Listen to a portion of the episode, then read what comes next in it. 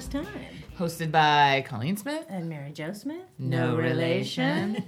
With us, as always, is Ian Bones Smith, rela- Hello. related to me. Not related to me, although I do have a brother named Ian. So Yep. that's very confusing. And last name Smith. Last name Smith. This month's theme is big risk. Leap of faith. Okay. Isn't that what we said? Yeah. Yeah, same thing. Big risk, leap of faith. Now I have an entirely different story. Uh, so let's go around the table and introduce our guests or who's have them introduce Who's themselves. here? Hi, what's your name? Lynne Stewart, I'm an actress. yes, you are. You're gonna stop there. A little fun fact about you, Lynne. Where are you from? I'm I'm from Los Angeles. Oh, a local. Yes, I'm Yeah. local. Mm, yeah. yeah, welcome. And I'm almost ri- an original member of the Groundlings. It was going on for like a year It's pretty and a half. yeah. So I'm just saying, Yeah. you know, it's not. It's better to say, uh, yes, I'm Lynne Stewart. I'm an original member of the Groundlings, but not really. We'll take it. Well, We're going to edit out the not really. Just Okay. leave it at that. Thank you. You're Thank welcome. you. Yes, and on your left? Hi, thank you. On Lynne's left is Jim Rash. I'm an actor and writer, directed. Yes. Um, I am also not an original groundling, but I also was not an almost original groundling. I Slightly later. was New groundling. many, many years later groundling. Um, uh, I hail from Charlotte, North Carolina. Yeah, you're welcome. What a fun fact. Single, cancer, very moody. You get it. Um, I am Charlotte, North Carolina. No, I'm Charlotte I've Newhouse. wanted to meet you. Here I am. Hello. I loved being living in, In you. me. Mhm. you were crazy. Your politics are weird now. But it's nice to s- sit across from you. Um, I'm Charlotte Newhouse. I'm a, a writer performer. And a fun fact about me is I'm five months pregnant. So all the, all the heavy panting, which is real, I'm not making it up. It will happen. It will be on this podcast. because It's me it's too. just Yeah, we'll can't together. uh, it's just it's just a fact. And a glow. You have a glow. She has a Thank glow, you. folks. You yeah, can't you can't see, see it, but it's real. It's real. You'll see it in the pictures. Yeah. Um, okay, so now that we know everybody, Yeah. Mary Jo, begin. Okay.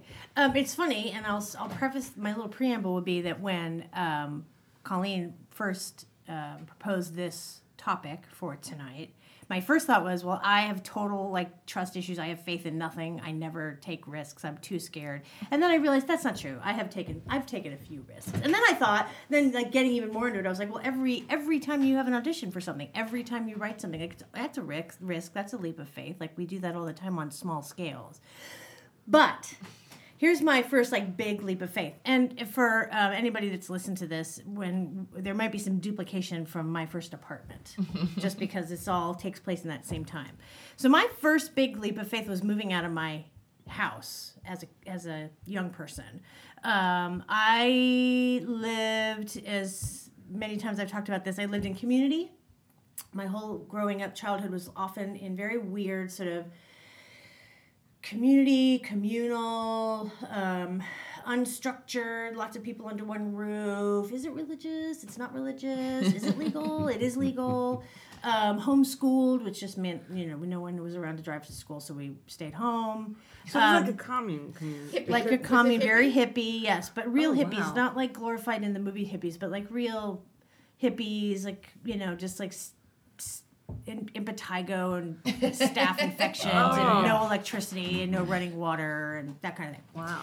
Um, and at this time, though, we- we had moved up a little bit. We were living in in a community in Ojai.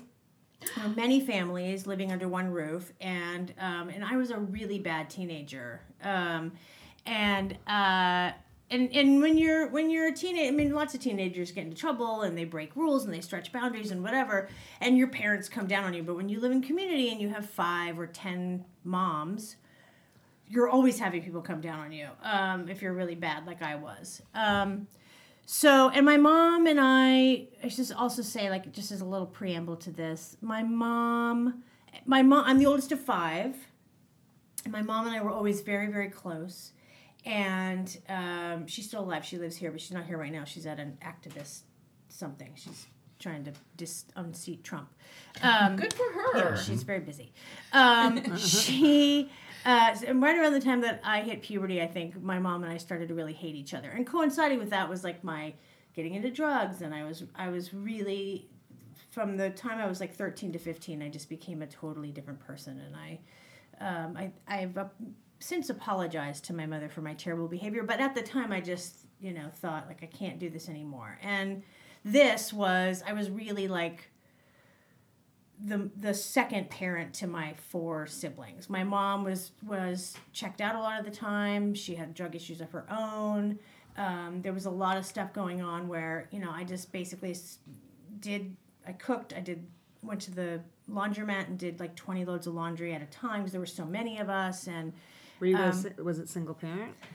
she was single parent, yep. And Wow. this this community that we were living in, which was in Ojai, um, which was called Jarma, D J A R M Perfect, A, yes. which was stands for the first six initials of the first six adults that founded Jarma. And my mother was an original founder. She's the first A. Diane, John, Abby, my mom, Rita, Mark, and Al. Um, worst name. Al, Al was, Al was always amazing. upset about being the end of that. Al, Al was really in charge, so I think he, he was sort of like it was almost like a like above the line credits and Al. That was Oh, really more. That makes sense. Yeah, He gets okay. paid So more he, than every other he cast fought member. for the and. He fought for the and, Because yeah. they had an A issue. Yeah. You Rita, take, Mark, I'll take and the second Al. I'll one. take right. Power move. exactly. So, um, and my mother and I, for two years, would have these raging fights. And I'm sorry. oh, it's all It sounded right. like I was going to the bathroom in the middle of No. your speech. Oh my god, it's great Foley work though. what a wonderful. It's all right. Thirst inducing. um, so anyway, I'm, this is a lot of preamble, but uh, my mother used to say like, well, this is, you know, I would say, I don't want to live like this anymore. And she goes, this is my house and you're going to live by my rules or you, you know, you can get out. And so finally one day I was like, I'm leaving. So I And just, how old were you? I was 15 Yeah. and I just couldn't do it anymore. I just was I was so unhappy and I hated the way we lived. I hated that I had I wanted to go to school so badly. And and you know there's it's a really interesting thing because I've written a lot about this. And um, my mother's my mother's story and my story the, our our interpretation of the way I grew up is very different. My mother is very idealizes and feels that this experiment was a massive success. And all of the people under 18 that grew up in this house, all of whom I'm still very close with today, will tell you it was there were no boundaries, there was no structure, there was no education. There people came and went. You never knew who was going to be there. It was like, oh, come on in. What's your name? David. Great. You're schizophrenic. Are you on your meds? No. Fine. Pull up a chair. Like it was just uh. insane. And I I got to a place where I couldn't do it anymore. And I couldn't stand being like in charge of a lot of little kids and cooking dinner for 30 people and cleaning and all a lot of the kids worked on it. It wasn't just me, but I was like I'm done.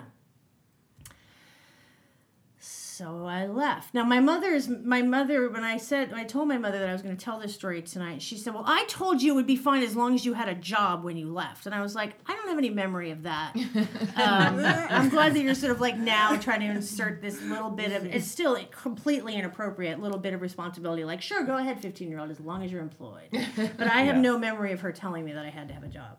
Um, I just knew that like I had to get out of there. I was just so unhappy, and I I um, I- it's weird. I, I my memory of, of that time in my life was was good and bad as as all I've been writing a lot about memory and like why if two people were in the same room at the same time Yes. siblings or whatever why do you remember something differently Yeah. than It's I always do that way. it's Yeah. so insane and and and so anyway like there was all sorts of great wonderful things that happened in my childhood it- it- many things but for me in that point in my life I had to go um, so my leap of faith was um, finally in one of those knockdown drag out fights where she said "You either live by my rules or get out i said i'm leaving.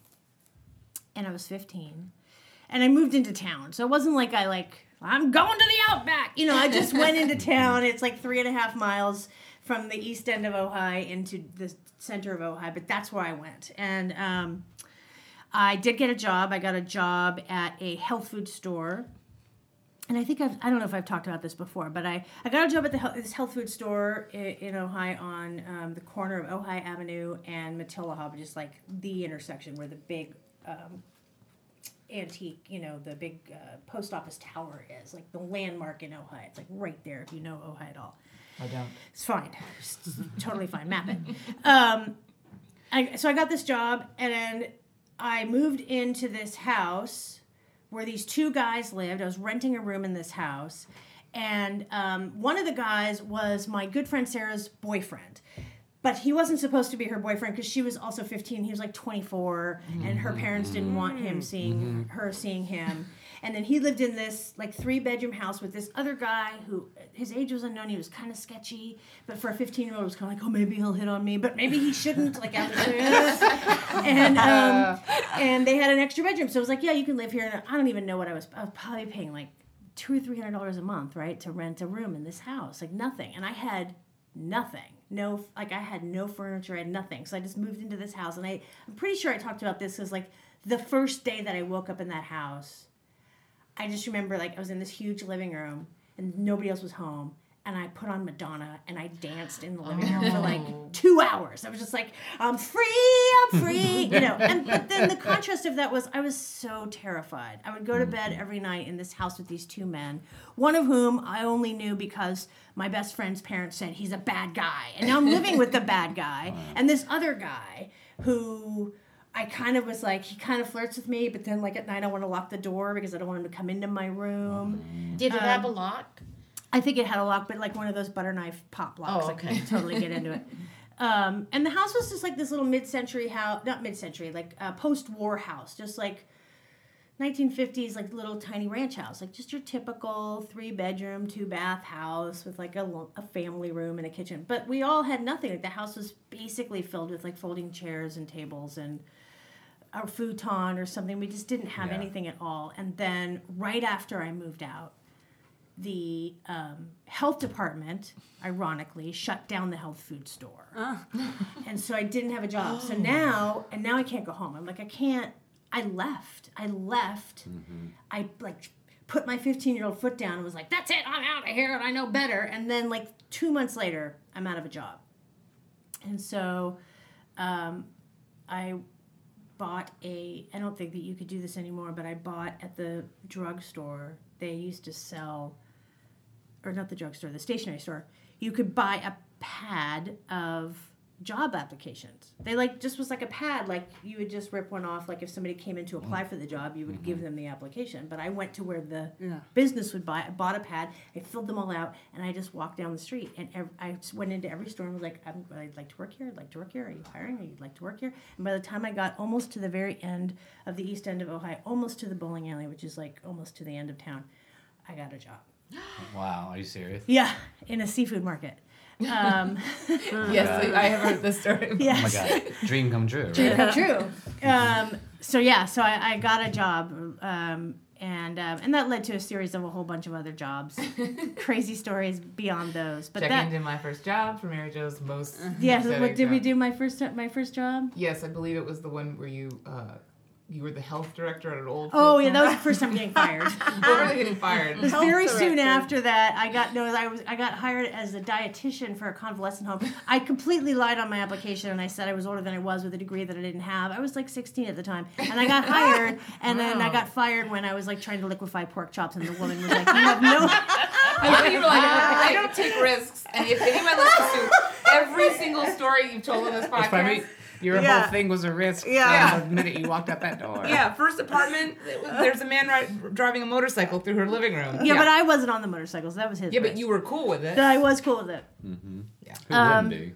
Right. An '80s movie, right? Right in front of you. So what did you do at the fish market? Did you sell or did you cut fish or I did all of those things. I mm-hmm. ended up. I started as like whatever, like a cashier kind of a thing, and ended up eventually becoming the manager of the fish market. And then I got too chummy with the family, and they were going through a divorce, and it was really weird. And then I- Chummy. yeah, chummy. Like, good. mm. It's a seafood. oh yeah. Yeah. Sorry. I do. I actually have a scar on this hand from no, this hand from a fish from being trying to cut stabbed with a fillet knife because I cut I cut Oh, into a shark ouch. and it was so fresh from the water that it jerked because it still had energy running. through it. Yeah, Ow. scary stuff. Um, but yeah, that was. I just remember thinking like, like I had to go. I knew I had to go. I had to go for my own survival. I felt like I was in, going crazy. I couldn't live the way I was living anymore, and my mother's reality of the way it was was different than my reality of it. And I will say that I carry a lot of guilt to this day for leaving my younger siblings behind. Um, I mean, I never went very far, and I was around, but I, I, I definitely put myself above them. And look, it's we all make those choices in our life at different times in our life. But I've I've had a lot of sadness knowing that I sort of left them in that madness, and eventually they all left on their own accord, and they all left early. Um, You gave them a good example to Yeah. get out. Yeah. Probably. Yeah. They Yeah. saw and one out. and you also because of the state that you were in, how good could you have been for them? I mean, I was a mess. I was a Yeah, complete drug so- addict and, and a nightmare. And I, I mean, I really was. I was a horrible human being during my teenage years. I really was. Um, I think moving out was the best thing. You Oh, could I do too. Yeah. I probably was, but I just, I just remember um, being so scared, like sleeping in that house in the very beginning of just like, what have I done?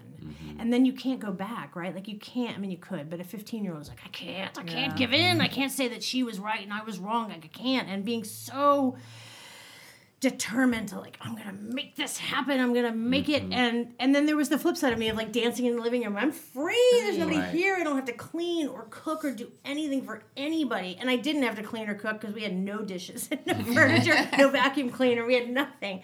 So there wasn't any cleaning to do anyway. And it was just this like the house is nothing special. I drove by it not that long ago. It's still standing. It's just in this little residential track in the middle of ojai. And um, it's like a quaint little kind of Brady Bunch looking house, you know? It's like it's just a little USA nuclear family lives here kind of house, but in that house with like just the weirdest parties and the weirdest experiences like that first I think I lived in that house for like I don't know, 9 months to a year before I ended up getting the little house by myself that the motorcycle drove through. Um, which is a whole nother crazy thing. But that was that was my first big, big leap of faith. That was a biggie. That was a big Yeah. one. Where did you go after the fish market? To work, uh, my job after the fish market was the the convalescent home that I got fired from. That's the only time I've ever been fired. Um, And then was it telemarketing? no, then it, then I worked at a bakery and I worked like those crazy hours where you have to get up, you know, to be there at three, get up at three and be there at four to make the donuts, like that kind of a job. And my boss was just this crazy, coked up, just like lunatic who would just pull all nighters. Like, I'm gonna bake this. Like he was just. Oh, my God. he Well, he had a passion and he wanted to see it through. Think of baking as like a real drug addled. Oh God! I think he he was was a drug addict. He just wakes up in bed going, "I've got it," and then, da, da, da. Angel food on one leg and devil's food on the other. I'm baking people's all minds. oh, I had this. It's still. It's not there anymore, but it used to be this. Um, I'll wrap this up because this has nothing to do with my story. But oh, I had this really cool um, bread and, and bakery that made this sourdough bread. And if you've ever know the history at all of sourdough bread, real sourdough bread is made every um, uh, uh, time you do a recipe. What do you call it? Every batch is made from a piece of the batch previously. Yeah. So like if an you ancient sourdough. yeah, so you cut a piece. If you make 50 pounds, you cut a one pound piece out. That's your mother starter for the next hmm. batch. And you use that and so on and so on. And the batch that was in this bakery went way back to World War One and had been Wow. like they had this interesting. ba- yeah, it was really cool. So like and the the older your mother, the sourer the taste of that bread is because it's just got a little bit of all that Of all that musty, was agey, yeasty thing that's been passed down batch by batch, day by day. So this really cool bakery in the middle of Ojai, because Santa Paula, which is right above Ojai, train tracks, so they used to like ship out bread for soldiers. So like this bakery was really cool, and then it was just being run by this. Yeah. Crazy coked up guy was just trying to keep the lights on because it was historic, and they'd write it up in the paper, and he'd be like, "But I'm gonna make egg rolls." Come in the next morning, be we're making donuts, and then after you do that, make the egg rolls. All right, who's gonna make eat egg rolls at seven o'clock in the morning? But they sold like hotcakes. I Or eat egg rolls that early. Yeah, That's a- hmm. Sure. I Yeah. love I egg mean, rolls. you have a. You do you? I really do. Wow. And I think Jack in the Box egg rolls Ladies are and gentlemen, she just pulled out a bunch of egg rolls. Jack in the Box egg rolls. They look a little greasy. Yeah. They're fine. Yeah. So that's my story. Thank you, Mary Jo. Yes, you took a leap of faith I did. over oh, and I over did. again. I know. What? Okay. I'll tell you my first memory. Lynne, but no, first tell us your first uh, risk, your Oh, first, first leap risk. of faith. okay. We'll do memories. during Lynne Stewart, break. everybody. Oh, are we on? yeah, we're on. We're live. Oh, oh my Go God. back. people, are, Okay. people are listening. Okay. People are listening. All right. This is my first. Um, oh, it's not my first leap of faith, but That's it's all my my This the one I remember, the one that you know popped into my head when you said do leap of faith, and it involves. I went to San Francisco when I was 25 years old to be in a movie and I was hired out as a San Francisco actress and and uh, I moved to San Francisco for a very small part in a movie. Wait, you, you- actually moved? I, to- mo- I, I, Did you moved move long were you before the be? audition? Okay, month and a I half. was just in. Did you move before the audition even? No, no, it was it was a, it was after. So I told you the end of the story before right, the let's- beginning. Let's back into it. Okay, let's we'll back into it. Okay. Well, Cindy Williams, since I was 24, going to be 25, she was my best friend. And she already had a part of the movie. She had the lead in American Graffiti. And her, uh, um, her boyfriend was the casting director. But she loved him. I mean, it was she. I love I had to clarify that part. Because we instantly went to, got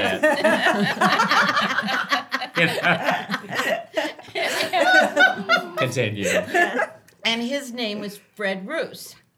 And so Fred Roos, um, because I, it, you know, Cindy was my best friend and everything, he walked me in to uh, oh my God, who who was George the- Lucas. George Lucas. Yes. I- I- my mind. Thank you. You're, You're all, welcome. You're on my mind. I didn't move a muscle. I was like, George what? Lucas. So I went in. I was I was like 24 years old, and and Fred Roos walked me in, and George was there, and and he saw me. He was like so unimpressed with me. He was looking out the window. I think he might have itched his nose too. he was looking out the window, and I was like, oh my god, this is like. He's looking out the window. So I looked out the window too. you know, I was just like, "Mm." and then he said, and then he kind of went, uh, "What have you done?" And I, I don't know why I said this, but I went, "Nothing." and then Fred Roos was like, "What?" You know, and then he like he like you know started reading off my tiny twenty four year old resume, but at least it had some. You know, like three lines in your three minutes are up. You know, he he read off what I had done, and then I went, oh yeah, and then, and then that was You the were end so of my, cool. that was very cool.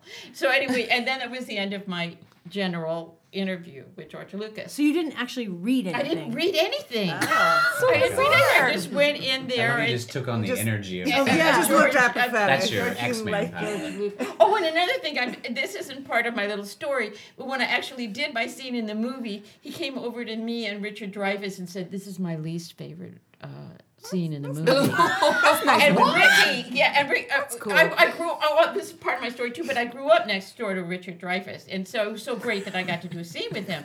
And Ricky was so mad. You know, he was so mad. Did I you didn't call care. Richard Dreyfuss Ricky? Oh, yeah. Oh, that's so cute. Yeah. It's good. No, I'm not judging. He doesn't like to be called. no, no, I, Ricky. we, we, I, yeah. But an anyway, uh, uh, I just remember he was, and and I was like, I didn't care. George Lucas was speaking to us, and so and, didn't matter and, and I was in a something movie. terrible. I didn't care if it was his least favorite scene in the movie. So Was it uh, your first movie? Your It, first it big kind movie? of was, Yeah. Like where I had more than three lines. I'm gonna try and edit this out later. Oh my god. my, my wife made me put this in. We're getting a divorce. so so then I got word, I got a part. Oh, then Cindy brought over the script, and I actually read the script, and I went, "Oh my God, this is so great! This is going to be a classic." And this is the second time that you know I had a little part in um, Bridesmaid, and I knew it was going to be a classic. And I was very annoying because on both sets I went around going, "It's going to be a classic." You're in a classic. And I went, "You don't get out of here." You're in his least favorite scene. Get out of here. and so I I read the script and I loved it and I I loved the part. Uh, um, oh, then I said I was going to do this little part of Bobby, and, and I read it, and I thought, oh my God, this is wonderful. I get to act. I I, I learned how to drive a, a, a, VW, I could, because I didn't I didn't know how to do a stick shift, and I, I learned how to drive it, and I was very very excited. And then my manager, who was also Cindy's manager, and Harrison Ford's manager, and I was just kind of, kind of like you know on for the ride. oh, and Lynne Stewart and Harrison Ford. Sure. so, so anyway, she said, you know, I have some really sad news that they're gonna uh, hire uh, San Francisco actors for the smaller parts, and I said, well, I'll just go to San Francisco. And I'll move to San Francisco during the shoot, and I'll be hired as a San Francisco actress. And she was like, uh, I don't think that's a really good idea because the part was small, you know, Right. and and you know who knows how long I'd be gone. And I said, no, I'm going to do it. I'm going to move to San Francisco and, and, and be a San Francisco actress. My God. Most people come to LA to be an actress. You left. and so uh, it, it all worked out. Uh, my boyfriend at the time, we drove up to San Francisco in my car, and then he flew back. And my girlfriend Tina Conway had a friend in Berkeley who was at an ashram for a month and a half. So I got to rent her place. And I remember she she liked Miles Davis, so I would play Miles Smiles, and I thought, oh my God, I'm in Berkeley. Miles Davis, I'm so cool. I can't stand it. I'm eating sushi. Oh. so, so it was it was really it was it, it was just great and um, and they, they, they were very behind on schedule. So I actually stayed a month and a half, and it had one night shooting. You know, Wow. and it was supposed to be a week, but they were so behind they, they cut it they cut it down. What was his least favorite? scene? Yeah. It was his least favorite scene. Yeah. And the fact that I got to do this scene with Richard Dreyfuss, but when I knew him, he was Ricky Dreyfuss, and he was also my neighbor. And I went to grammar school And Cindy's the star of the movie, And your Cindy's best the star, friend. star of the movie, and it, he used to.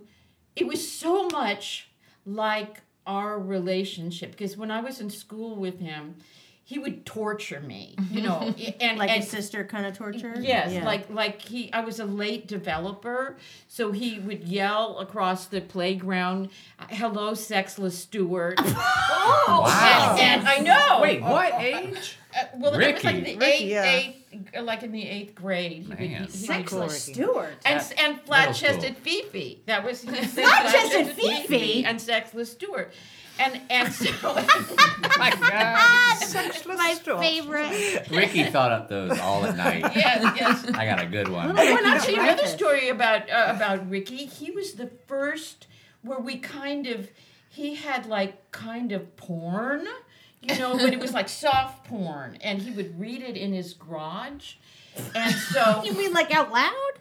no, but but he Oh, was it's like across the hide street, in- and I heard, you know, so I knocked on the garage and I said, I hear you have porn, you know. and, I and- hear you have porn. I hear you have porn that he you read. And he had a book called Suburban Sin Club. Ooh. And and so he, he he said, I don't think you want to read all of this. So he said, I don't I don't think you like to read. So he tore it in half. I would have read the first part, but he only he gave me half of the book, Suburban Sin Club, and I read so you didn't have know the beginning. I don't know how, like- how it, but then at the end is they did it. You know, They did They tore off their clothes and they did it. And I went, what? They did it. That's the end of the book. Oh, that's the really what they said was they did it. Like they Yeah, didn't they did have it. sex. They didn't that's a fuck. long they book just to they lead to did Yeah, I they know. did it. They did it. Poor Ricky Dreyfuss. That I really know. is just sort of porn and not yeah, porn. yeah. It was, it was kind of soft, soft, soft yeah. porn. So That's like a young adult novel Yeah. at this point. and, and in the movie They did it. in in the movie he has a, a line and, and and it's a drive by and there's a guy that I want to meet named Kip Pullman and he says Bobby trembles at the sight of your rippling biceps and that's something like he would say so I thought this is so great I'm getting to it's it's the whole world can see our sick relationship. it's, it's on film forever. So when, when after you took the so obviously you got you got the part you got to be in I it. got the part. Yeah, and what, did you come back here? yeah. I came back. Well, she came back from the ashram, so Oh, I you had to go. so, but but it was it was.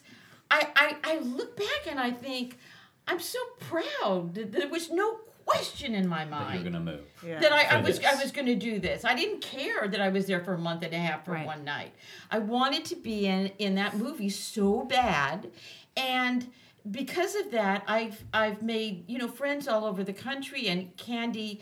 Clark and Bo Hopkins, you know, and I go out and we do signings and we go to to uh, uh, shows. You were right. That movie is one of the biggest classics ever. and and and like people don't care you know they'll they'll just give me a poster and I'm well I'm not really in the poster. They don't care. they don't care. And they'll, they'll, they'll give me the Vanity Fair that has the cast the stars in it and I say well I, I I can't really sign this. I'm not in it. And they go they go like well sign. I'm really pissed off that I'm not in it. Oh, at one time I was signing, and this guy, probably a guy from the commune, you know, he, he was overweight and he had a beard. Oh, yeah, and there was there was lots of. Loud music going on, and he he said, um, he came up to me and he said, "Sign my butt," you know, and I said, "No, I'm not going to sign your butt," you know, and then later on, I thought it was him, but he there was a guy that looked exactly like him. He came back here. And he said there was there was music going on, and and he said, sign my butt. And I said, I already told you I'm not going to sign my butt. I'm not going to sign your butt. And he said, sign my bus. He had a bus, and he wanted me to sign his bus. So I thought, Like He had a BRS. bus? A He had bus. Like a. You mean like Yeah, a he had a big, like a real bus? oh. yeah, he had a bus. And he wanted him to and he wanted me to sign it. You know, hi, Bobby, American Graffiti. Right. And Did you I thought it was the guy that had said sign my, My butt. butt. Mm-hmm. So Oh. it was, it was, I was, it was very Just one consonant. I know. Did you I- sign his bus eventually? I signed his bus. So what, from that leap of faith, I mean, what do you think happened to your career from from making that move and getting that job? I don't know. I I don't know how much happened, but but it was. Um, I I think what happened is like the friendships with Candy and Bo, and and being able to. Oh, that was you that gave the finger, and Right. you know, in, in American Graffiti, and so so I I think that that was just uh, what I'm proud of myself for is that there was no question Right. That I was I wasn't going to San Francisco. And I have that studio shot of you flipping the bird, and you signed it for me. You did. You signed my picture. Now, Lynne, uh, people can't tell now, but you have a career that's known for their ample bosom. How did Ricky deal with when you finally filled out? yeah. Because you really filled out. well, well, Gregory Hines, who who was who, not the fame, who was The tap. The yeah, tap Gregory star. Hines, this yeah. is another Gregory. Hines. I wish Gregory. Me too. But We anyway. were all excited for that. anyway, Gregory Hine. Gregory. The anyway. singular Hein. Totally It's different Gregory man. Hine. Ricky said, you know, Lynne's flat. You know, and then Boy, Gregory. what a jerk. Gregory Ricky. said, "Where?" You know? And then shut him up because he was so used to putting me down, he didn't see it. Ricky that was in I- love with you. Yeah. Yes. For- that I had developed. in You love know, he didn't I see love that. that as a response. Where? Where? Where? I love love that. I don't think it's like you. What is that thing of like Native Americans couldn't see the ships bec- when they came because they'd never seen ships Seen before. ships, right. So they just like didn't see Oh, them. that's what it is. He's ah. never he'd never seen boobs, so he didn't On know they were Lynne. there. Yeah, he, yeah, he just Wow. He said Lynne's flat, and Gregory said where, and so that ended it because he all of a sudden he looked, and he, you know he was so used to putting me down he didn't even look. So, so Ricky is needs to be studied. yeah. I Not, not you know Richard Dreyfuss. I just want Ricky. Ricky Dreyfuss. Yeah. I just want to meet Ricky. Little Ricky I don't care about- I don't care about him now. What a perv. If Well, anyone ever meets him, call him Ricky. See how Yeah, it makes see him how it sound. Tell him he's flat chested. what a great story. That was awesome. thank you, thank you. Wow. All right, ladies and gentlemen, Jim Rash. Thank you. Jimmy Thank Rash. you. Ricky Rash. Ricky Um, Rash. Yes. Well, I, I, I do want to say because this goes back to Mary Jo what you were talking about about because mine's sort of like this. It's because I don't think my story really made sense to me until recently. Oh, you know, that. of what the risk and leap. Of, I'm gonna say risk leap of faith because Sure. it is somewhere in there. Yeah. Because I look back at it as not. I didn't really have a context for it being this big risk, and then until recently, I realized, oh, I see mm. what my choice put at at risk, I mm-hmm. should say. Mm-hmm. And it's the same thing. It's like I have one older sister, and I was even talking to her today, you know, and then the story came up again. I was like, oh my God, that's right. And then her recollection of it and the impact of what was going on behind the scenes, I know this is vague right now, is different. And I was like, mm-hmm. oh my God, why, really? Uh. I'm going to fuck this up. It's interesting, Um, it- so I should, and I, and I have to just preface up till this moment, but the the topic sentence of it, as far as a risk or leap of faith, was from seventh, not seventh to eighth grade, but during that period of time, uh, albeit relatively a, a short period of time, uh, I wanted and did live by a different name. Like I wanted, to, I wanted to change my name. Wow. Like I went through this phase where I did not, I wanted to be someone else. And so I should say that identity is always something that's very interesting to me. Me Talk about writing. Yeah. Uh, I am adopted, so identity is like a huge sort of part of, of things that I find interesting. Pursuing it because we all are quite doing that. It's purpose of life. Yeah. You know, it's what you're doing. You're finding out who is this person, what is he or she meant to be, uh, why am I acting this way when I'm in a relationship? This isn't me. This is me. You know, those kind of things. So, so to give context for seventh to eighth grade, I'll go back to what it all started with, which was uh, from sixth to seventh. I was like you know a chubby kid, and then around sixth grade, I was going to be making the leap to a different school because it was like you know fourth through sixth was elementary, and then seventh through eight, uh, seventh, eighth, and ninth is technically middle school, Right. uh, so forth. My parents had gotten divorced when I was seven, so obviously that was much earlier. And my mom and I and my sister, we moved, you know, places within Charlotte, within Charlotte Newhouse, it's in right. Charlotte, North Carolina, within her body. Charlotte's, Uh, we moved to different places. So, but this particular uh, time, I was now, we moved, which affected where I would have to go to seventh grade. So, everyone I knew in sixth grade would not be in junior high with me. And that was a little bit of my fear. Um, uh, that was in a different district.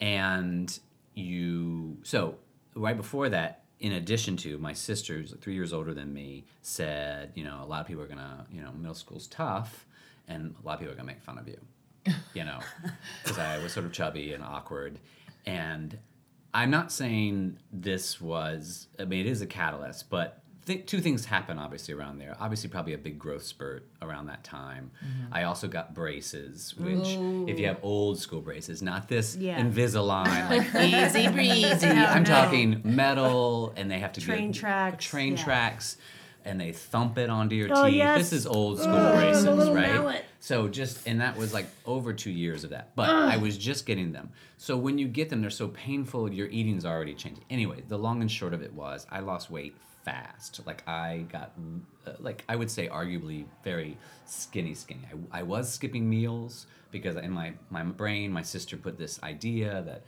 you know seventh grade's gonna be even worse. And so I lost it fast or whatever. And I preface this only because this is seventh grade for me, so you'll understand what happened next. Uh, these are just bullet points of seventh grade. uh, I, because of that summer of not really eating, I ate a little bit at dinner in front of my mom.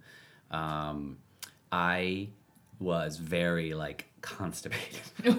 like nothing was happening. Okay. I got on the school bus, which uh, this is old school. Seventh graders sat in the first few rows, then eighth graders were sort of got to be in the middle, and ninth graders were always in the back of the bus. It was like class system. You could feel the energy. They gave wedgies every day. Every day, a seventh grader would get a wedgie. Uh, I, I say every day. That's probably a, a broad statement. That's probably where you're going. Like Jim, that wasn't what happened. like maybe there were ten over the, the year. Whatever. We, there were wedgies, and there weren't enough seventh graders, but everyone seemed to be getting. And uh, I was going to a brand new school.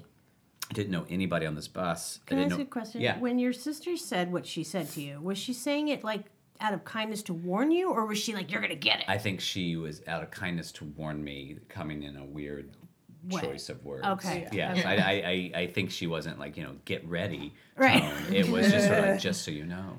You're you a disaster, and they're the seventh tell grade you. to her, she'd already done it. In middle school is a whole other beast. Right. You know, it was a new okay. chapter. So her her her meaning was good. Like, maybe good. Maybe. yes. Okay. Maybe. That's what I'm All saying. right. It- It's hard to say. Again, she will tell you like, no, it, that's not how I said it, Right. and I said it very. I sat him down and said, "I'm worried about you." Like Right. I, I forget the part where she said, "I worry about you." Right. Um, so, Okay. uh, anyway, so I uh, basically got on this bus, and there was one day. oh my God, this is early on too. I in the first few, I don't know, it doesn't matter timeline, but I guess I had something to eat at school, like feeling a little bit more like confident or relaxed. And on the way home, like I, was like, "Uh oh, I'm in trouble," and I stepped off of the. I mean, I'm telling you, I, the minute I stepped off the bus, the minute my foot touched the sidewalk, my pants were full. Just. Oh no. Now I was off the bus, and I thought to myself, "Jim, you dodged a bullet. If this had happened on the on on on the bus, you're done. You're done. Is This you- seventh grade." Were you on your way to school or on the way back. uh, home, okay. thankfully. That's why I Thank- say I dodged a bullet. So I got home, I went inside, threw those jeans away. Obviously, they were not going to see to live another day. Now I was a latchkey kid because my mom was, you know, Right. working, so it was just me home. Anyway, that's one bullet point. Uh, peeling your poopy pants peeling my poopy pants off. by yourself. Seventh grade, yeah, same Oh, thing. Never really got a, a mojo going. Never really met anybody. Never really got a sync with this school. Uh, the very and to bookend it, the last day of school, literally the last day of seventh grade. I had made it all the way through the year without a wedgie, and on that last day, literally a ninth grader in the back go goes, "Who's the new kid?" and I go, "What?" And so I turned around, like I, I was like, "Wait, new kid? We made it through a whole school year. I'm still the new kid." But anyway, that was the day. You know, I got my wedgie was on the last day of seventh grade at this different place. This started the whole thing. I hated that school, and I had two more years left. Will you explain a wedgie for? Oh yes, uh, a wedgie for any, anybody. it is the idea of when they would grab a hold of basically your underwear and pull it and yank it up with the intention of a causing pain. Maybe it'll rip. You hope it rips actually, Yeah. just so you can get it off there. But it's like a wedgie. So Right you up your butt. they- Ram yeah, it into basically your ass. Ram it full up, your ass. Ram it into your ass. Yeah. And side I just saw some Dateline where they were talking about like this guy got in an argument with his father and he gave him a wedgie and put his underwear over his face like that bad and Like- the guy died. What? yes. Like, I mean, that happens in like they do that in this like a cartoon. no, it Yeah. actually, actually happened and the guy died. Like he broke his neck or something. I don't know. Okay. Crazy. So Go back. Okay, we well, can that's- Never take a now we wedgie learned. lightly, yeah. Wedgie Do not violence wedgies for too kill. long. Oh my God. Kill. Well, Wedgies kill. I'm happy my underwear maybe was old. It, it didn't sustain much of this. Anyway, I, I I don't know when the conversation it doesn't really matter, but I told my mom I didn't want to go back there and I wanted to go to a different school. Well, the only option obviously at that point was probably to uh, or it felt like I wanted to go to this private school that, you know. And uh, uh, my mom. Now this is the behind the scenes. So me just remembering that it happened. Like I went to this new this Right. school. So I was in public school up until then, and I went to this private school for the rest of the time. And uh, the behind the scenes is simple. That it's that my dad did not uh, was not into that idea uh, to pay for school. Um, and my mom and my dad obviously probably have their own sort of version of the story and their own sort of um, battles going on, you know, uh, as far as divorce and all the things that that understandably uh, they can speak better to how they felt. But my mom was defiant, and I think this was just this is what he wants, and I'm going to do it despite despite what he says. Ah. Now I'm not saying either is wrong Right. because you'll see it's like okay, my mom's brilliant idea, maybe this was her just going like this is the only way to do it was going to apply for financial aid. Now we had no right probably in context to be asking in context of what financial aid would mean by definition. Right. But she filled that application on. And I was already on this whole thing of where I wanted to change my name. And I don't know why, but I was obsessed with wanting to be. My, my full name is James Dennis Rash Jr., uh, named after my dad. I wanted to be known as Alex. I don't know. I, to this day I couldn't tell you. I couldn't tell you if it's family ties. I- and I probably was family ties, but Alex was in my name. And in my mind, I wanted to be James Alexander Rash, like jar or whatever, and go by Alex. And my mom was going to let that happen, you know. And Good for your mom, actually. it, it is, and then I. This is where I I will see as I go what that means to me or what it was. But I totally hear what you're saying. Yeah. I think she Like, heard what I free, wanted. Be who you want to be. Be what right. you wanted to be. Uh, and I will say that James Dennis Rash Jr. for me, and I still, I'd say it with honesty, I'm not a big fan of juniors, you know, like naming your son a junior, and I totally get it. And I think that, I think totally having a name that connects you to family, having a, you know, taking your dad's name, but it's part of a newer legacy, name. yeah. I guess I just like the idea because again, I go to identity. It's like you're telling me that I'm a, I'm in your shadow.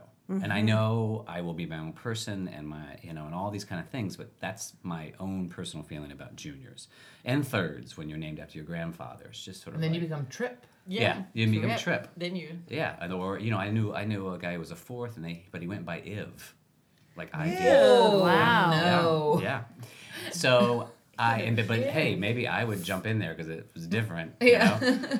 but you know, it's like that's my own feeling. So I think I had part of that. You know, and and I have good relationships uh, with both parents. It really wasn't about that, I don't think. And so anyway. Uh, my dad apparently, and this is what my sister was given context in. Finally, you know, we obviously, you know, paid for my education. He was like, "That's crazy," but had heard that I wanted to change my name, and my mom was like, "He wants to be known as Alex," and I think he should. And he says, "I, you know, I, I according to my sister, uh, uh, totally pay for school, but I don't want him to change his name, you know, supposedly." And but regardless, I went and just sort of with the agenda that I was going to be Alex. And so I wrote Alex on all my paper. Uh, when they introduced me, my mom had filled out, I think, despite that wishes of my dad that I was James Alexander Rash. They said, you know, I remember being in my first class, we go Alex Rash, you know, and, you know, what it felt like. in Spanish, I was Alejandro. you know? Oh, yeah. you know, instead of Sure. Jaime, you know, in my, I think it's James, it's Jaime, right? Yeah. Um, and it, I'm telling you, it lasted, I don't even, maybe a month. because inevitably someone goes, wait, I thought your name was Jim. Like, you're going to run into someone Right. in a, a city of Charlotte, someone here knows that your name is Jim, you know, and not Alex. And here you're thrusting this new name on them. Makes no sense for it. And uh, so it just, and I had nothing more to be like, um, oh, I don't think I even said it's my middle name or try to justify it. I think it just fizzled. like my, no. my leap of faith and my Oh. risk fizzled and and whether it is that risky or not but here's what was so interesting to me i think out of where that was coming from or what kind of context i think i have for it more is this is this identity thing and wanting this to figure out and start anew you know like i wanted to go into Yeah. school and be someone new Yeah. not and maybe a name is not that important but then i started to sort of think of it and i should preface this you know uh, my dad unfortunately passed away in july and so i think that's why i started to have a different thought you know, i could put myself in what that would feel like to be on the other end of that. Mm. You know, Yeah. at that moment. Right. Which is why I say I didn't have a behind the scenes till my sister was like, "Oh, I just, you know, I remember dad being very upset." That you changed your name. Mm-hmm. mm-hmm. Because what I did was I eliminated his name That's right. by do by taking the Dennis out, I literally had had gone James Alexander Rash. I I had now he was James Dennis Rash, so technically, but still, he went mm-hmm. by Dennis, mm. and so I was like, oh my god, you know, I get it. I mean, I get why this needed to be a bigger discussion than my leap of faith was as simple as just saying, I. Alex, whether it was a TV show or nothing. I'm not saying there was anything right or wrong, Right. and, and I should have explored it. But I guess I didn't really think of it until I thought about what that would feel like, you know, to to someone that I didn't have a, a bad relationship with, that I didn't, you know, that I uh, didn't share this need for this. Do you, do you think because you were adopted? Because well, my my kid will technically not know their father till she's 18 Mm-hmm. Um, but do you think because you were adopted that he gave you that name to like I do make think you feel tied to him or closer or I do. I think I think it's part a Southern thing. I'm, you know, it seems pretty traditional, but I do. I think that you know, I I have no doubt that you know both my parents obviously wanted to be parents, Right. very much so. Yeah. Um, uh, and and I'm so fortunate for for the adoption of it, and but I do. I think it was partly you know what you do, and you know to make me feel like I was of of them. Yeah. You know. Do you think that in the same way that your mother was like, I'm going to pay for private school because it pisses off your father, that she supported the name change for the same reason? That it Yes. Was, yeah. uh, and I, I, she'll, if she ever listens to this, she'll probably dispute it, and, and Sure. rightfully so, uh, and have her fair share of like you know of what that meant. Right. Um, but I do think it's it's inevitable that parents, you know, despite let's just say a really great breakup or not a great breakup, i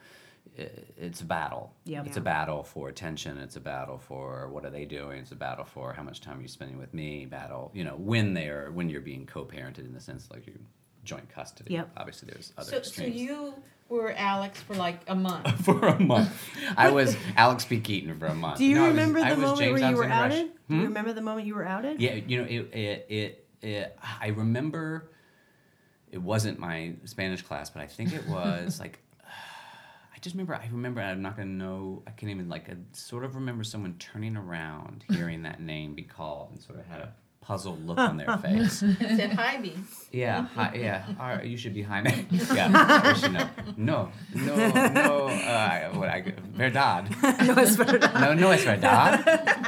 Está, está Jaime. Soy ha. No, yeah. Oh, what is it? Yo Two, soy- two Hola, Jaime. Jaime. Two Jaime. Hola, Two Jaime. yeah. Wait, so was it better at this new school though, or was it just Much bad? better. Yeah. Okay. It, that had nothing to do with whatever. I You know, I, I, I do feel like I uh, uh, slowly acclimated better into this world, and also with the private school, the the classes are smaller. It's like you know, you have the. Uh, it just made it a little bit easier for me. Um, and obviously there was crossover, you know, Yeah. people who didn't know who the who the fuck I was, and I wasn't Alex, uh, Alex Rash. I'm always that person when someone has a name change. I'm like, wait, isn't your name blah? Yeah, and then I think I'm a bad person and I have to call them by their new weird name. yeah, yeah. It's not weird. It's totally their choice. They're allowed to. They're allowed to.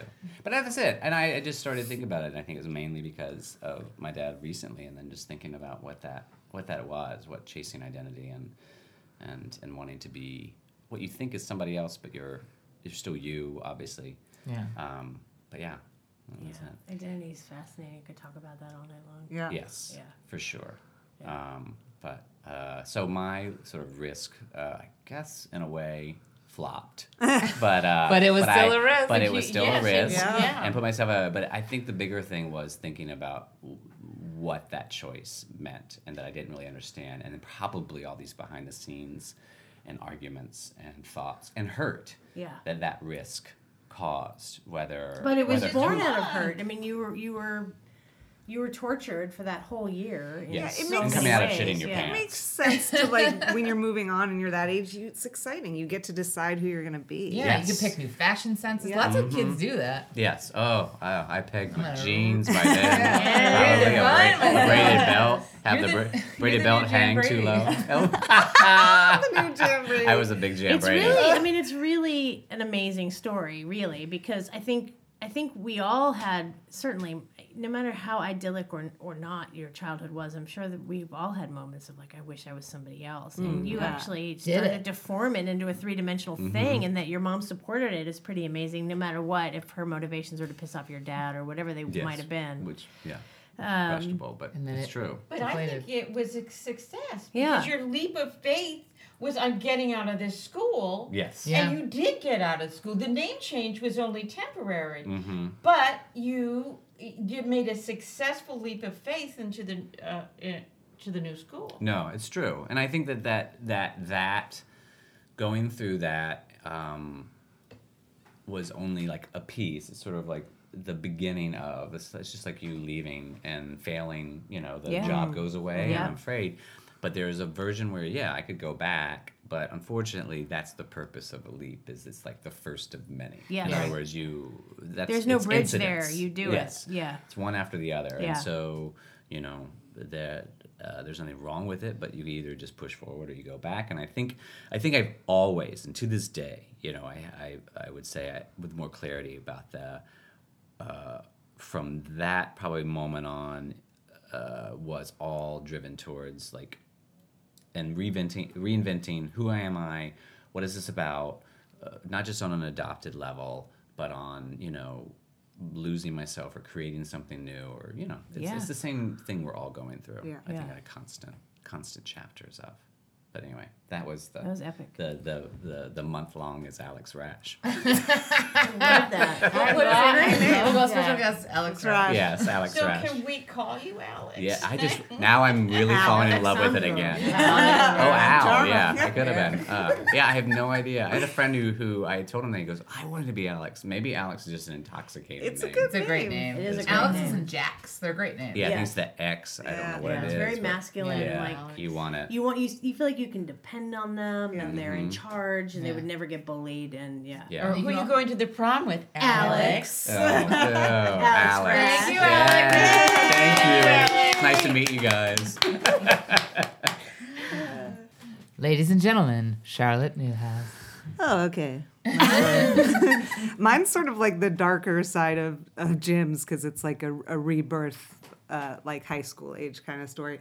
but when when you first told me about it, I my pregnant brain interpreted risk as like danger or reckless. That's fine. Sure. You're to interpret As That's it. fine, opposed to leap of faith. Yeah, that's, That's why I was- I'm not sure where I fell. So Yeah. I said, one of these things. Um, but I so I went to a really small school from kindergarten to eighth grade. It was like the same twenty kids, and uh, so for for Where high did you grow up New Jersey. New Jersey okay And it was a small, like very liberal uh, school. So for high school, I was going to go to public school, and uh, I just all I all I wanted out of high school was was to do a lot of drugs. I'd read like Junkie. I'd read like all of Hunter S. Thompson when I was like 13, and I was just like, I just can't wait to do a lot of drugs. I went from being like the popular girl in class, and I did everything, to being like really just like fell in immediately with like all like the skater druggies. I had like you know white skin, black hair, kind of like you know same sort of rebellion maybe as you. yep Um, I'm gonna get I'm gonna get winded often. it's happening right now. Stop running around the table when you tell this story. Every time I'm on the phone, people are like, "Are you are you jogging?" I'm like, "No, no, I'm just pregnant."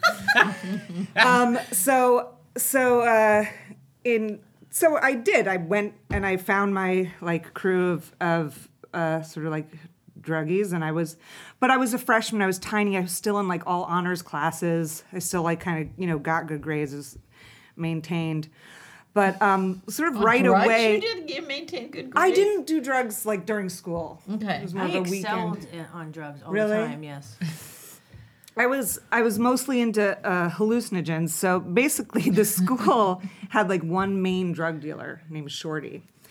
Wow. This is, Shorty. and he picked people for certain drugs, and he asked me if I wanted to sell LSD, and I accepted. Oh. And so I became the the LSD sort of the drug dealer for the school when I was uh, 14. And I, you know, my parents are rich. Like I did not need money. I just thought it was. I like mm-hmm. literally wanted to sell drugs just so I could have them for free. I would buy these huge sheets of acid that I would like keep in my like sweater drawer. Wow. because like my parents kind of didn't like a Breaking Bad. care. Yeah. yeah. And I just like take the little like two dose like two dose tabs, like wrap them in the cellophane of a cigarette pack and sell them. Um, and I didn't think it was a big deal. Like I thought, like there's no consequences to this. I'm a drug dealer. Who cares? and I was like doing anything you put in front of me. I was totally petrified of boys. Like I didn't want to like date girls, boys, nothing, no, no, nothing sexual. I just want. I would consume any drug you put in front of me. That I relate to this so much. so scared of sex, but like, hey, yeah, give me that powder. I'll do it. What is it? Where do I put it? So Um, many things are coming to, connect, to understand you better in this brief moment. This is what's so great. I know. no. so anyway, but because I'm like this really, and I must have weighed like 80 pounds, you know, and I was like five, two, tiny. I look like a whisper of Marilyn Manson, maybe. but because I was like in young and in all like honors classes, kids that maybe not, not necessarily would do drugs felt safe asking me. Yeah. Oh, uh huh. and felt safe about like, can I do this? So all these sort of like good kids would ask me for drugs, and I'm like, yeah. Give me my five dollars and you know, take it on a weekend. um, and so it's all going fine, and I have always have like a huge wad of cash, like a drug dealer. like I don't know why my parents would never like in my like weird cargo jeans pull that. out like this roll of money. Um, but uh, then one day I was in a, I was like at the diner with my friends, and uh, it was in spring, and uh, one of the girls from, I think like my honors Eng- English class was there with her parents, and she looked kind of terrified. I walked by the table, I said hi, and then she was like, she came up, she was like going towards the bathroom, and she came up to the table and she was like, Charlotte, meet, meet me outside, and I was like, okay. And I didn't even realize she was gone, but she tells me outside that she's been out of school for a month because her parents found the drugs that she bought from me, which she never took because she's just like, Freaked out. and sent her to rehab. Oh. So this like little nerdy good girl went to rehab with a bunch of like probably, probably never the done it? scariest thing she's done in her life. and she's not mad. She's just telling me the story. She just wants to tell me. And she's not like this is all your fault. Right. But and and and the moment I don't think I thought it was either. And then I went home and I was like, oh my god, this is like, and and I I mean that was it. I I didn't buy any, I didn't sell anymore. Didn't buy anymore. Just stopped being a drug dealer. That's amazing. Did Shorty let you out easy? He did. Oh yeah, he's like Because once you're in Shorty's the just a wholesaler, you Yeah. know. He's Yeah. not. He's he can always find someone else. No, I don't think need. He, he- doesn't need me. That's pretty He was very- fascinating, though, because I mean, you were literally scared straight Yeah. because of someone else's Yeah. experience at a young age, where you could have just been like, you could have ignored that because we all have those moments. Because I did a lot of drugs, and you Yeah. have those moments where you get to that place where you're like, I'm very conscious in this moment that I could keep fucking doing what I'm doing, or I mm-hmm. might take this mm-hmm. exit, mm-hmm. and you never choose the exit because No. you're 14 or 15 or whatever you do, and then at some point in your like 20s, you choose the exit, Yeah. but you chose the exit really early. Yeah. well, I should say I chose to stop selling drugs. Ah. Stopping doing drugs took probably a couple more months, Okay. and then I did. But still, But still, Conscientious. you couldn't jump. You can just cold, quit cold turkey. One of them you could. yeah, But it, it is interesting that your risk and she took a risk wanting Yeah. to buy it. Yeah. Yeah. It's like a Yeah. risk created a But, risk. yeah. Which create, but this it. is this is like a, a risk that I didn't know was a risk. Like it didn't feel like a risk until I the consequences, and then I was like, Yes. oh, this is messed up. What I'm doing. So did she did she go back to school? Did she Yeah. what happened to her? Uh, she did. She was back in school. Well, she was back in school but I when just you- didn't when you even ran notice. But she her. was with her parents at this diner, and it felt very, con- you know, obviously they're probably very intense, and I felt terrible. I didn't even notice she was gone. and she didn't she didn't narc you out. Nope. That's nice. It's like a weird tame Bret Easton Ellis. Set in New Jersey. Yeah, like rich not in kids, just Jersey, drugs. I did not look like a Bret Easton Ellis character though. I looked like a little boy, like a little skater punk. Do you know what happened to that girl? Um, no, Yeah. I don't, because that was my only year of public high school and I was shipped off to But boarding she school. went back to school. Changed my identity again. Yeah, Right. boarding school. yep. I always, I mean, these are the moments that uh, you, because we've all known each other for whatever different number of probably quantifiable That's years, several. but Yeah. about, but probably almost in the same neighborhood of the number. And you learn these things, and one, you get another window into somebody Yeah. that you've known forever. Because I think the biggest thing that sort of sucks is that we couldn't get to know our younger selves Yeah. and Yes. hang out with your younger selves. Because it's such a weird experience. And just if you i mean if there was ever a, be a, a thing that i could wish it would be like pick a group of people and i want to be in a house but we're all back to a certain age uh-huh. and see what that's like. Yeah, yeah you know because everyone has these chapters and you're like i had no idea you were capable of that. Yeah. or that sounds exactly right Totally. Wow, that was so interesting that story because I we're all kind of thinking of that girl, you know, that she came oh. to you and she mm-hmm. wasn't mad at you in any way. She just told you what happened. But you didn't push it on her. You were I didn't. there. She came up to me. I never pushed Right. drugs on anyone, but we and, but we were just kids. We really were just kids, and it's like one kid saying to another kid, like, "My mom sent me away," Right. And being like, "That's terrible." Like we, we didn't really assume that like adult But no, I'm okay. guilt and that. and blame yet. Yes. I think we were both so innocent. Literally, like it was just happening to us. And- but then later, of course, I did feel you guys when this 14. 14. So she went to rehab Poor for a thing went month. to rehab at for 14. doing not doing For not drugs. doing But drugs. it's so because they found too, it. Because you were so like enchanted with you know the Hunter S. Thompson of it With all. the and culture, I totally related yeah. to that of like I want to be Yeah. a badass. I could and I barely want to get do through that junkie shit, as and an I want adult. I'm Love sorry, it. but it's, that's so funny to me. I want see, again. I want to be with her, Yeah. going to rehab, and just being asked to. It's gonna be your hard, and be going, mm-hmm. Like you were, you literally can get through rehab really fast, and they're they're like, what was it about? Well, I guess I wanted. You like your answers. You, But I don't know also, where to I'm go an- I'm with an this. addict. and they think you're a liar. Yeah, they because would think like, you're a liar. I've never did drugs. I never, did drugs. did them. With well, somebody. you can't get out of here until you stop Yeah. lying. Yeah, she right. probably learned to lie from that. I'm saying they put I her in some room, and they said you're gonna be in this room, and, and it's I gonna bet be a rough night, and say- she just like sleeps really well.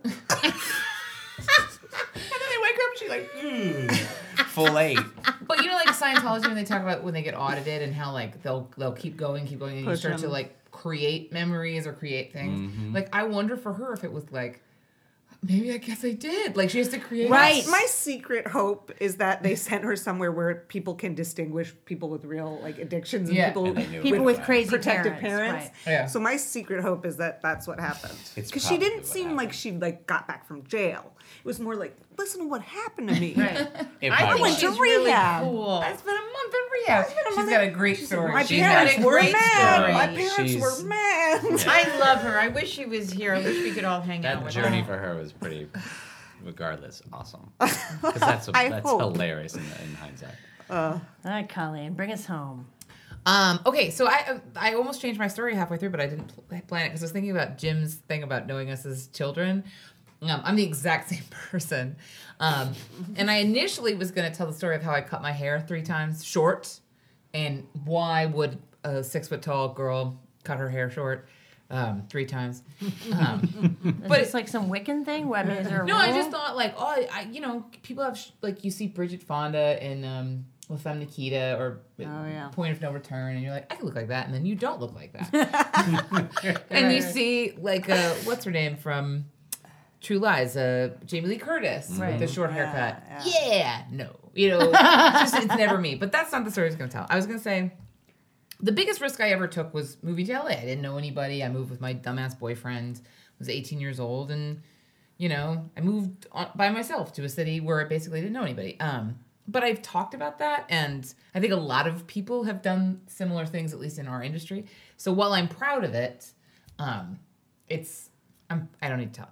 So uh, I was trying to think of other risks, and I think I've led a very kind of risk-free life. Some of it just because I haven't had to make risky choices. Um, but I was thinking about something that I know is what's a risk. It's like you know something is true and you do it anyway. So I'm very accident prone. And not in like a cute way where girls are like, I'm klutzy. Like genuinely, I was laying on my mom when I was a baby and she had a fish hook necklace and it got hooked through my nose. I fell off the same set bed and like cut my I have a scar from cutting my eye on a nightstand. Um, I went roller skating downhill once, fell back and uh, got a chip out of my elbow. Um, I slipped on a piece of cardboard in my own room. I mean, just any any athletics, any kind of thing where you could get injured, I get injured in some form. So uh, I go to a wedding a few years ago, Michaela's wedding, who was a guest on our show. First time uh, I fell in love, if you want to visit it. And it was one of those weddings where um, there were a bunch of events, like you did a bunch of stuff because you were there for a couple days. And one of the events was horseback riding, and it had been marked as oh, it had been. I was at the wedding and I heard about this story. I was not on the Oh ride. But anyway. It had been marked as like medium. Like you didn't have to really know what you were doing. It was just medium. Oh. I Is don't know. Michaela judging? What was I don't know who judged medium it. effort? So wait, this was like because it was like a whole weekend of activity. Yeah. Yeah, there was this, there right? were wine tastings, there was horseback riding, there was a hike, all this stuff. So it'd been marked as medium. I'd ridden horses before when I was a kid. We went through some canyon when I was a kid on a horse. Sure. Great.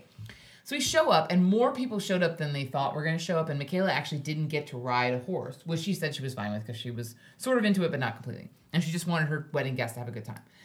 So they put me on this horse, and the saddle's kind of messed up. Like the It's like not tight enough. yeah. Oh my no, the I, one of the foot holsters, they probably have a name, is duct taped on. Oh, that's good. Jesus. So I get in and it puts Good. my right leg a at this. legit, legit space. It puts my right leg at this weird angle where it's it, it, my foot is turned in too much, but it's fine. But the second they put me on the horse, I thought, oh no. Oh, you knew like immediately? I thought That horse was telling me. That telling horse you. is like, It was- I don't like trouble. you. Yeah. I realized I don't think horses like this, and I don't want to Like do this being ridden just by being people? ridden, and I don't want to do this to a horse. Okay. So the woman who's in charge of this says these are a bunch of different groups of horses that they've pulled in because a lot of people decided to do this, which means they are not around each other all the time. Oh, gosh. Which means the horses have to go in a very specific order, and if they get out of order, it can cause pandemonium. But also, what it means is there are less people who know what horses are to people who are riding horses. Like it's an inappropriate ratio. So we're starting to go. My horse is being sort of fine.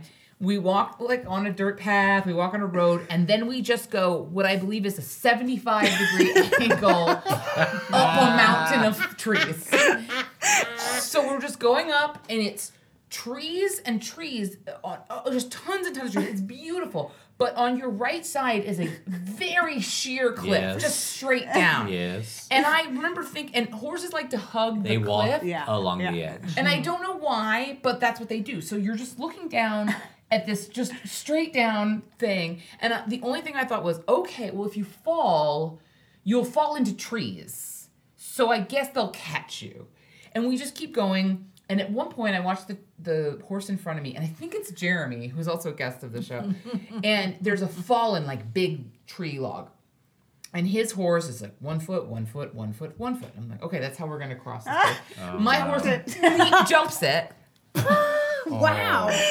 I lose a baseball cap that I bought, you know, right after I got voted out of Sunday Company. I was emotionally vulnerable. I went to a baseball game and I'm like, I'm gonna buy things for myself, and I lose it in the in the, the momentum of that jump into the forest. of There goes Mount that So then we proceed to go 45 minutes up a mountain. It's not a short walk. It's long. And you're walking the whole time. You're not like cantering or. Nothing, nothing. It's just a walk up. So we get to this big, giant, dusty clearing at the top, and all I want to do is just turn around and go home. Um, and they're like, "Everybody, get off your horse. Let's take a big picture." so we take a big picture, and they had said, "Do not leave a giant distance between your horse and the horse that's supposed to be in front of them. You really want to keep them tight." So everyone's getting While you're moving. while you're moving. Yes, So we get back safe. on our horses because everybody's getting back on their horses in various ways and styles. My horse and the horse that is the horse's lead are a very far distance apart, and my horse starts to run. Oh. Now, I'm not used to horses. I'm not, I don't know what to do. I do know if I pull too heavy on the reins, in my mind, the horse is either going to go back and I'm going to slide off, or the horse is going to go so far back it flips over and crushes me. Oh my God. Both great options. so I don't pull on the reins, and I'm like, I don't. I, and I, I mean, it was probably a process of you know 20 seconds, but I'm holding onto that nub that's between your There's a legs, Oh, yes. and I have the moment, and I'm uh, from years and years of falling. I'm great at falling. I'm holding onto this nub, and I think you're going to lose your grip at some point. You don't know how to slow this horse down. Go. You're going to fall off. Yeah. Get off of your own volition. so I launch myself off of the horse and I land a safe distance from its, you know, deadly uh, hooves and just pound and bounce into the dust. And half the party is gone. They're down the mountain. but one of the horse guys just comes over and is like, Are you okay? Great. Let's just push you right back Uh-uh. on the horse. Which is the Which in smart the saying makes It's the sense, actual but let's saying, not right? actually yeah, get on right back on the Right horse. bites It's, on the and horse. it's the sanest choice because if he had given me any time to think Right, about it, would've- I wouldn't have done it. Right. But it, or I probably would have because I'm one of those people. But just putting me right back on, it was like no big deal. You just you fell, you get back on the horse, you're fine. Then we're going down, and I know we have 45 minutes down. But also, there's oh. so many of us that the woman who's in charge of all of this is so far down that the news reaches her. I don't know how, but it gets down to her.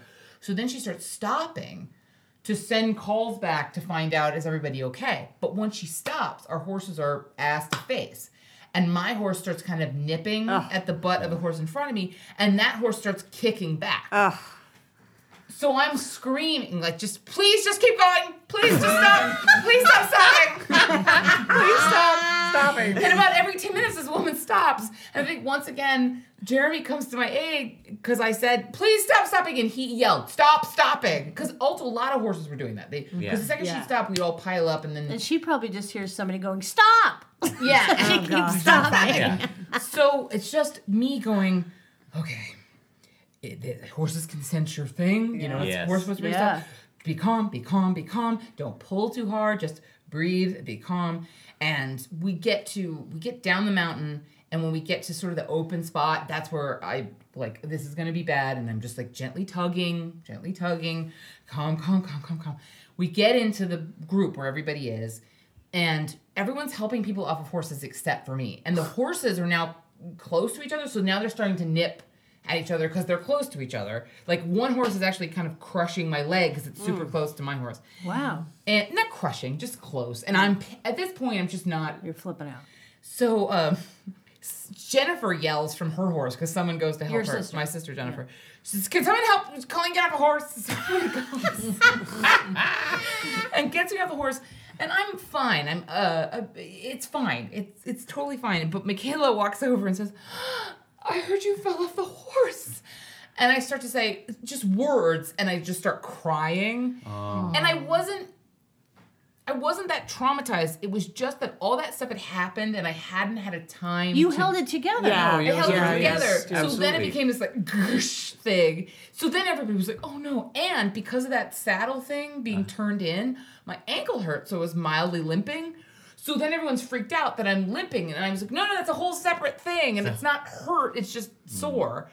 Um, anyway. And the ch- and sort of like the chain that got back to everyone else at the wedding was like C- Colleen really got hurt on the horseback. ride. So I think probably everyone, including myself, like came up to her at the ceremony and was like, "How are you? How is your ankle? Are you okay? Yeah, you are fell you off a all right?" horse. You must have to say all night, "I'm fine, I'm fine." Right? I'm fine. But And you leapt off a horse. That's pretty You threw remarkable. yourself you, off I threw myself. you threw yourself That's off even. a horse. I took a risk. That was a risk and and a leap. second and a Yes, leap. you did. natural leap. You you, took a doubled down on the risk and a risk leap. in that in that sense. But what was interesting about that wedding was two things that I got back on the horse because there was another event the next day where we went hiking, which could have been a serious hike. It was actually a lovely hike, but I, I participated in another event where once again I could have horribly injured myself. is what, yeah.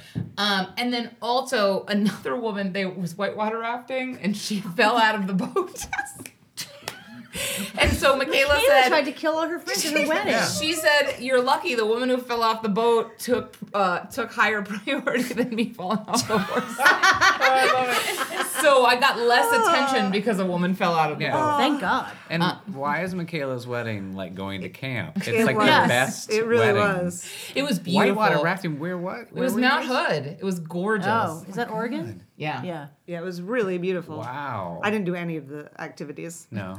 No. You Stayed did- alive. Did they have like a just read books? Yeah, you could and it said low level. Low like, level, right. Easy Low breezy, level. low level. Drink water. And then you hear that Charlotte had a horrible accent while reading a book. a horse ran me over. Ran you over. it was my horse. ran you over, and it was riding a giant raft. Oh my and, the, and some God. rapids had escaped the river.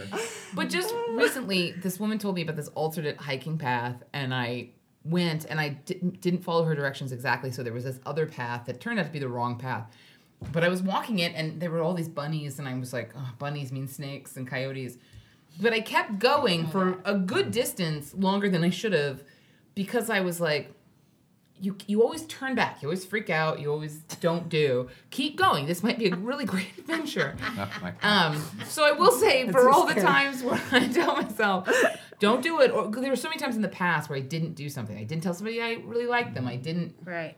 you know, I, I think when I moved to LA, I lived on um, 33rd and um, Pico, and I would walk downhill to whatever was on Pico. But if I had just walked uphill to Ocean Park, there's so much stuff on Ocean Park that I just Yeah. didn't know about at all. And I'm so mad at myself that we'll take the path of, path of least resistance or walk downhill instead of uphill.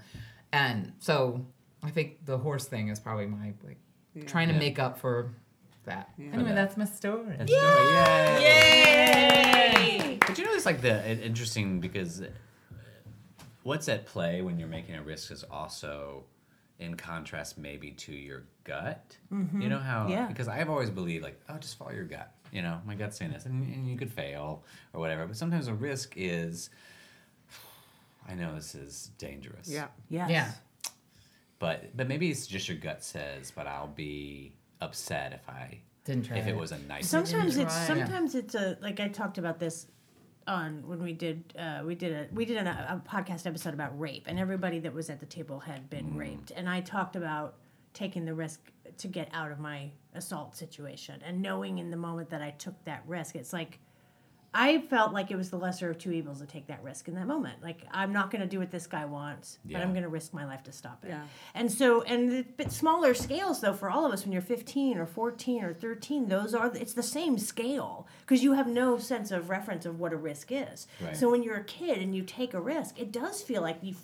Yes, trust your gut is one thing, but it's another thing to be like, I'm going to do something that could end my life. Yeah. And at 15, it, maybe it really won't end your life, but No, I mean, the context it, of the that context in your brain. This is, is, this yes. is everything I know and everything I've experienced has led me to believe this. Mm-hmm. Yeah, I took a free cab ride from a cab driver, and he tried to cop a feel, but he didn't murder me or rape me. So And you didn't have to pay for it. yeah, Oh, you know. Win-win. So, I didn't hear. You took a cab ride from. yeah. I was 18, and this cab driver stopped. I was waiting for the bus, and he was like, "Do you want to ride?" And I said, "This is almost the story I told, but there are no parts to it." He said, "It's fine." He, I got in the front seat. He did that. In the front seat? He, I think he opened the door. That's why I got in. Oh. And then he did stop short once. And barely hit boob, and then the next time I, I put my arms in front of my boobs, and then he stopped short it again and hit my arms, and then he apologized. And then we're super close to the house, so I said, I'm just right here, and he pulled over and I just ran out. Mm. But that was you. You, You got, a free really ride. lucky. Yeah, I got a free you got ride. really lucky. Yeah. I know, I know, I know, I got did. You out. seriously got I really almost told the story, but I was like, Never well, let him take you to a second location. right? Mm-hmm. All right. All right. And tell people where they can find What's you. What's your shameless plug? What's your social media? Are you going to be signing anything anywhere soon? No. Well, they can see you on television, I right? I, I don't have a. what are you a- working on right now? I, I, I just finished a play. Excellent. Uh, I just finished a play, so you nobody can see it. no? Oh. but I just finished a play at the um, Ruskin Theater in Santa Monica. It was a new play called The Rainbow Bridge, and it, it was uh, um, it was a world premiere, but it only has like forty five seats or something. It a very small world, but it was it, it, we you know Well, talk how- about is there any way for our listeners to see you during the month of October, maybe on television or in a movie or something? Uh, I don't know. I mean, I think some of this stuff is on Netflix. I, Sure. I mean, like the American Pee Wee Graffiti. Show or It's American always, Graffiti. It's always sunny in Missy Philadelphia. Vaughn, always Yeah, sunny. yeah. There's lots of ways Watch to see you. Watch Bridesmaids it. again. Right, right. She plays Maya Rudolph's mother. Yeah. Yes, yeah. People can go and see you in Always Sunny and Pee Wee Herman. You are Miss Yvonne, um, iconic character Miss Yvonne from Pee Wee Herman, and, and all sorts of places. Go to IMDb and find Lynne Stewart Find and watch Stewart. her whole library. Yep. All right, uh, Alex Rash. Alex Rash here. Alex. Alex P. Uh, Alex P. Rash. I'm gonna restart Family Ties. Uh, well, let's see. Uh, as far as October, uh, recently, um, well, Stranger Things 2 comes out. You're no, in it? I wish. You're gonna You're go. just "Wah, plugging wah." Stranger I'm Things. just You're plugging. plugging. I'm plugging a show. it I'm about plugging a show I'm not in. Stranger It's a Things really too. great show. No, uh, no, I will say this. Uh, a while, this is way too long ago, but uh, there was a point where I did a show on Sundance called The Writers' Room, where Yes. Yeah. uh, I would host uh, and just get to talk with It writing great, staff. yeah. it was very fun. Uh, I didn't quite catch on or whatever. We did like twelve, but anyway, regardless of that. Uh, I ended up doing what is just sort of like almost like a special writers' room just for the Ooh, I love for the launch of Stranger Things two. Oh so, wow. Is it on I Netflix? think it's yeah Netflix. I think it's October twenty first. That's probably not right, but let's just say some later in October up. it, comes out, and then there will be uh, like another subsequent show you can watch called Beyond Stranger Things, and it's just an open discussion about the new season and sort of with the creators and the directors, and then obviously the cast. So it was just fun to do. So. th- That that's it. It'll just be me do you want to chatting. do any social Nobody's- media? Like You're follow me rash at- dog, right? Oh yes. Uh, uh, did you say rash dog? Yeah, did I just Oh my god, no! I, I remember rash dog was like my email, like D A W. Oh, no, I think I'm I like, gave oof, away oof, your oof, email. oof. No, no, that's no, that's not my email. No. Okay, good. No, but there was a time That when was it the was. and I was like, oh my god, D A think. AOL, really, Jim? Uh, no, I'm uh, Instagram. Jim Rash. I think it's it's just Perfect. Jim Rash. He's a lot of funny pictures of him in empty theater. In empty theaters. yes, I'm not very good about doing a bunch of stuff, but yeah, that's it. Charlotte, like knew. I don't have anything to. You have an Instagram? You I don't know what it Jill. is. You Shit. can talk about Jill like I did. I didn't I have could. anything. I don't know her. so I don't know what Never get to know her. I don't know what because she's in heaven now. I know. Well, go back and watch Workaholic season. Not I'm not on workaholics. Sorry, uh, Idiot? Sitter. Idiot Idiot Sitter. One and two. Oh Um, so funny. But I but uh, season two, Matthew Modine is in, and we spent a lot of time with him. Did you interview him for Stranger Things? Uh, no, he wasn't at one of those panels. Sometimes they did by like tape, but not him in But he gave something away, which I'm very excited Oh about. yes, I won't say. He didn't. He didn't mean to, but Oh god. Yeah, he gave it away. yeah, yes. I won't speak. Um. I don't know my Instagram I can look it handle, but my name is Charlotte Newhouse, and you can find it that Find way. It. You can Yeah, find it that way. Google way. it. Absolutely. Google it. Do the work, everybody. Yeah. Get on it. While you're looking it up, I'll say mine. Uh, Twitter is at Mary Jo LA. Instagram, I think, is Mary Jo underscore LA. And I don't you know, use Instagram. I like words, not pictures. uh, and I'm Mary Jo Smith on Facebook and blah. Um, I'm Colleen uh, Smee, C O L L E E N S M I on uh, Twitter, and then Colleen Marie Smee on Instagram. And Ian, or uh, Ian Spohn Smith, is at Ian Screams everywhere, Yeah, right? And our fine art photographer, co producer, uh, T Chick Photo, at T Chick Photo on Twitter and Instagram as well. Um, and Charlotte is at uh, Charlene W House. So C H A R Charlie New H. L L I E N E W H O U S E. perfect. Yeah. And clearly, because you don't know what it means, you must just pose, pose, pose, pose, pose, pose, pose. I love that you're, you're driving people like, I don't even know if I have it. I don't even know if I did it. Go there to see her post once every three years. Yeah, go. go. She has a baby coming. There'll be a lot of baby It's fine. pictures. Baby pictures oh, soon. baby pictures. Uh, thank you everybody Yes. for being here. Thank you for Uh, having us. Happy Halloween. Ooh, happy Yeah. Halloween! Yay!